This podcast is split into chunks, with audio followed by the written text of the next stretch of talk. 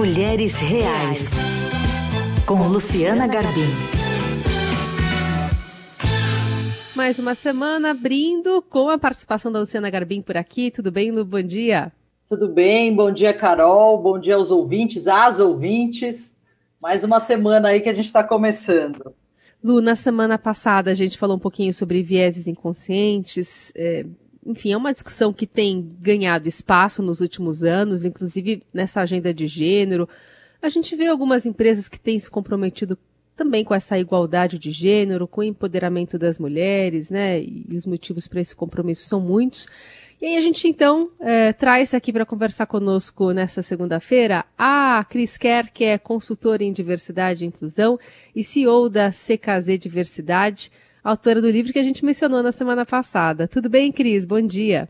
Tudo bom, prazer, Carol, prazer, Luciana, obrigada pelo convite. Bom, Cris, é, queria que você falasse um pouquinho dessa experiência que você está tendo ao levar né, essa discussão sobre vieses inconscientes para as pessoas. Acho que uma, uma coisa que ficou clara na nossa conversa anterior foi de que seria muito bom se todo mundo fizesse uma análise própria né, sobre como tem lidado com é, outras pessoas dentro do ambiente de trabalho, especialmente os recrutadores, porque muitas vezes as pessoas não enxergam o quão preconceituosas elas podem, podem estar sendo nesse, nesse momento de contratação, né? Exato, Carol. É muito interessante que quando eu comecei a escrever o livro e eu mostrei né, as primeiras partes para as pessoas da minha família, eles falavam assim: ai, que bom que eu não tenho viés porque esse é o normal, é o comum, né? A gente achar que a gente não tem viés inconsciente. Também é muito comum durante os treinamentos com times específicos de RH que fazem as seleções, né? São as pessoas que entrevistam, as pessoas acharem também que elas não têm viés inconsciente. Então, esse é o grande desafio, como esses preconceitos, essas crenças ficam dentro de um sistema que a gente não conhece.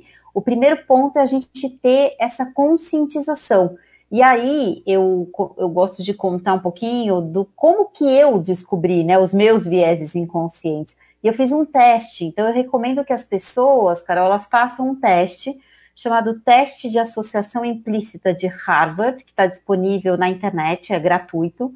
Você escolhe ali por qual das categorias que tem que você gostaria de fazer. Eu só recomendo que a pessoa não faça no mesmo dia, ela faça um por dia e aí ela vai ter ali uma resposta. E, e, aí você começa a perceber os seus vieses inconscientes. Eu fiz o teste lá atrás, há uns oito anos, quando eu comecei a estudar o tema, e eu fiz de cor de pele.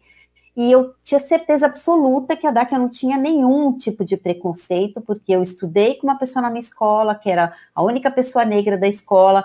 Eu tenho três executivas negras na Secas de Diversidade. E aí eu fiz o teste, deu que eu tinha uma leve preferência por pessoas brancas. Aí eu falei, puxa, olha aqui, tá vendo? Eu tenho viés inconsciente, comecei a trabalhar esses vieses inconscientes, fui fazer parte de um grupo de mulheres negras, entender o que se passava com elas, mas essa construção toda que acontece na nossa mente, sem que a gente perceba, e a gente vai formando essas associações mentais no sistema inconsciente do nosso cérebro. Cris, para quem está começando a ouvir sobre isso pela primeira vez, você poderia resumir rapidamente para a gente quais são os principais vieses inconscientes, assim, coisas que a gente vai acumulando desde pequena e que a gente não se dá conta e que pode impactar a forma como a gente age, como a gente pensa depois ao longo da vida? Sim, um, um, a gente tem vários tipos de vieses, tá, Luciana? Mas eu vou dar um exemplo que as, que, que as pessoas começam a entender um pouquinho melhor. Eu vou falar uma frase para vocês que estão aqui escutando a gente. Pensem qual que é a imagem mental que vem na sua mente quando eu falo assim, a pessoa que comanda um avião. Será que na sua mente veio uma mulher pilotando esse avião? Será que na sua mente veio uma mulher negra pilotando esse avião? Ou veio um homem branco mais velho? Por que, que isso acontece? Porque a sua vida inteira você viu nas séries, nos filmes, na novela, na sua vida real, você viu homens pilotando um avião, normalmente um homem mais velho, então você forma uma imagem mental relacionada a esse trabalho, a esses a setores, né? Então a gente vai criando os estereótipos. É isso que acontece, Luciana. Então, eles são baseados naquilo que a gente vê, são as associações mentais que a gente vai acumulando e a nossa memória de longo prazo, ela fica exatamente no sistema inconsciente do cérebro, um sistema que eu não sei que está lá. e que vai criando as nossas preferências não intencionais. Então, quando eu penso, por exemplo, uma outra palavra, quando a gente pensa assim, a pessoa que é presidente da empresa, a gente tem uma tendência a pensar no homem. Por quê? Porque a gente viu muito mais homens. E como o nosso cérebro ele trabalha com. É como uma máquina, ele trabalha com probabilidade, né? Ele tem a heurística da probabilidade, ele checa lá qual é aquela informação que bate, que dá match, né? Que dá, que, que dá encaixe aqui. Eu trago aquela informação primeira. E isso vai influenciar a, a pessoa na sua tomada de decisão. E um ponto importante da, dos vieses inconscientes é que eles são baseados na sua experiência individual. Esse é o grande desafio. Né? É, um dos vieses que mais impactam nas corporações, por exemplo, são os vieses de afinidade, que é o querer estar com pessoas que são muito parecidas comigo. E aí isso pode ser o mesmo gênero, a mesma raça, a mesma, o mesmo grupo social, pode ser também a mesma faculdade. Eu percebo que aquela pessoa da minha faculdade eu vou dando pontos positivos sem perceber que eu estou fazendo isso. Então, é essa, essa tomada de consciência que é extremamente importante. E aí, quando a gente fala é, no ambiente corporativo, a gente vê então menos negros, menos mulheres, menos deficientes nessas, é, nesses cargos de alta liderança, de gestão. E também é por isso que cada vez é, ainda não que cada vez mais, mas é, continua sendo muito difícil essas pessoas ocuparem ainda cargos de liderança, porque você precisa alimentar esse ciclo, imagino, não, Cris? Sim, e o que, que acontece? Para o nosso cérebro, a representatividade ela é extremamente importante. Então, quanto mais eu vejo, mais eu consigo entender que aquela pessoa, por exemplo, uma pessoa negra, ela não precisa estar no cargo de base, como a gente viu muitas vezes no filme, na novela. Eu falo, puxa, a última novela que passou aí em canal aberto, as pessoas que eram faziam papel de traficantes, a maior parte eram pessoas negras. Então eu vou criando estereótipos. Quando a gente vê, por exemplo, nas revistas, né, na, numa novela, numa série, as pessoas que estão lá como protagonistas normalmente são pessoas brancas. Então eu vou criando essas associações. Por isso que representatividade é extremamente importante, porque eu desconstruo os vieses inconscientes.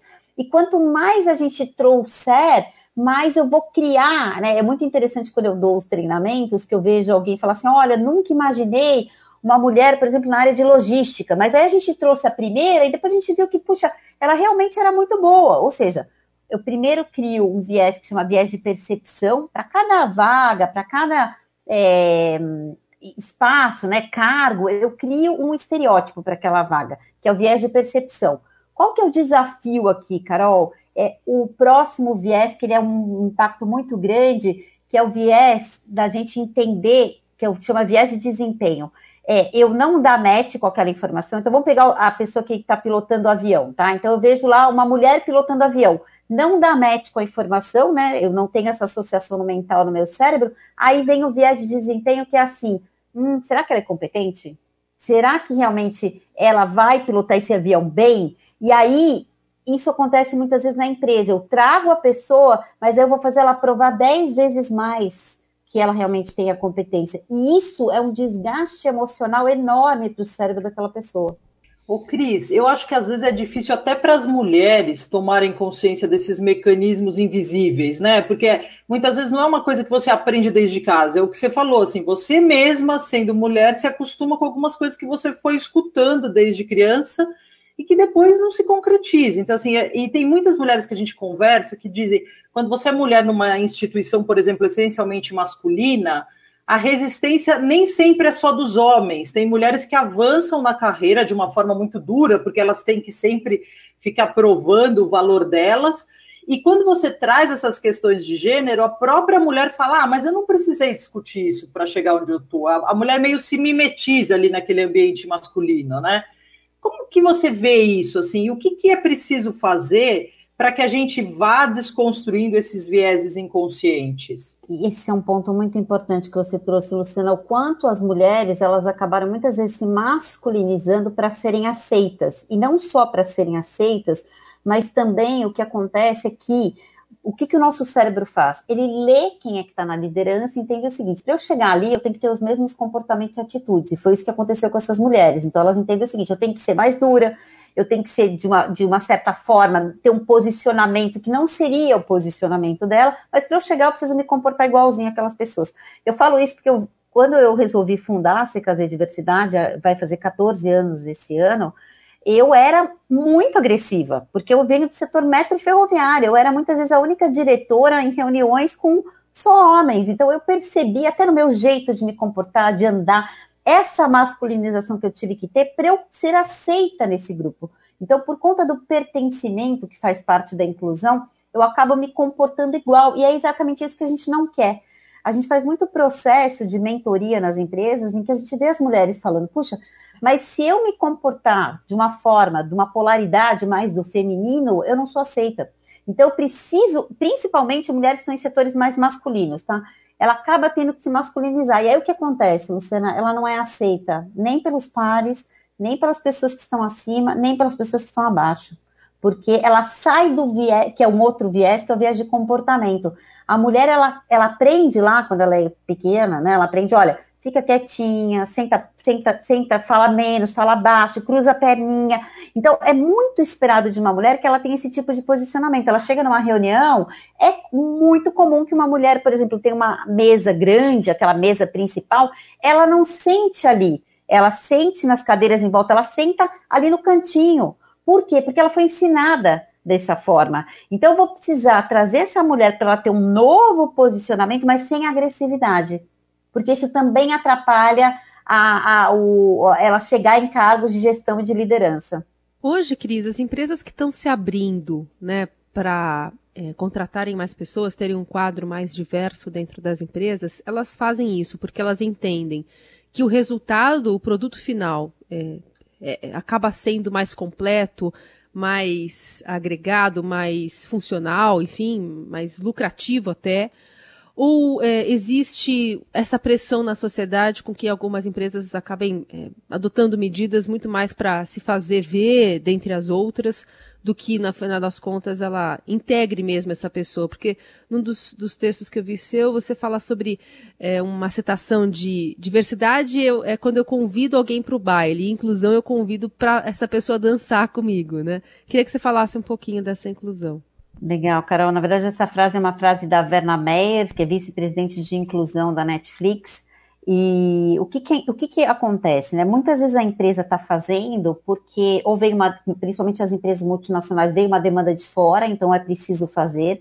A gente vê algumas empresas nacionais já se movimentando também, mas o ponto importantíssimo é que a empresa está muito preocupada em trazer a diversidade. Então, primeiro que vamos, vamos contextualizar aqui diversidade, tá? Todo mundo faz parte da diversidade, inclusive os homens brancos, heterossexuais e cisgênero, que muitas vezes as pessoas falam, ah, os homens não fazem parte da diversidade. Não, isso é um erro. O que eles não fazem parte é dos grupos minorizados, que são pessoas que não têm representatividade em cargos de gestão e de liderança na empresa, que aí são as mulheres, pessoas negras, pessoas LGBT, pessoas com deficiência.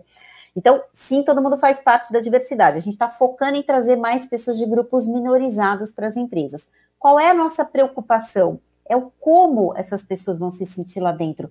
Porque as pesquisas antigamente, elas falavam muito sobre trazer diversidade e ter esse resultado que você falou, Carol. O que, que a pesquisa, por exemplo, novíssima que saiu da McKinsey no ano passado, fala o seguinte: não adianta só a gente pensar em trazer mais pessoas diversas para a empresa, se eu não cuidar do como ela vai se sentir, que é a inclusão, que é o senso de pertencimento, que ela poder ser ela mesma, que é um ponto importantíssimo, que é a segurança psicológica, que é, puxa, eu, eu, eu quero contribuir, eu tenho algo para falar, mas eu tô com medo, porque a gente, o cérebro trabalha assim, eu estou no ambiente seguro ou estou no ambiente que me ameaça? O cérebro está buscando isso o tempo inteiro. Se é um ambiente seguro, eu vou participar, eu vou colaborar, eu vou querer trazer as minhas ideias. E aí não adianta então eu trazer essa diversidade se eu não vou dar voz para as pessoas, se eu não vou fazer elas se sentirem bem ao ponto delas quererem colaborar. Muita coisa para pensar, muita mesma. E a gente agradece os pontinhos aqui que ficaram ainda é, soltos no ar, que instiga a gente a continuar estudando, a se conhecer melhor. A gente ouviu aqui na coluna Mulheres Reais a Cris Kerr, que é CEO da CKZ Diversidade, consultora em diversidade e inclusão e autora do livro Viés Inconsciente, como identificar nossos vieses inconscientes e abrir caminho para a diversidade e a inclusão nas empresas. Cris, muito, muito obrigada. Ótima conversa. Que bom, eu que agradeço, Carol e Luciana. Obrigada, Cris. Acho que a gente vai ter que conversar muitas outras vezes, porque aí esse assunto ainda dá muita conversa. Estou à disposição.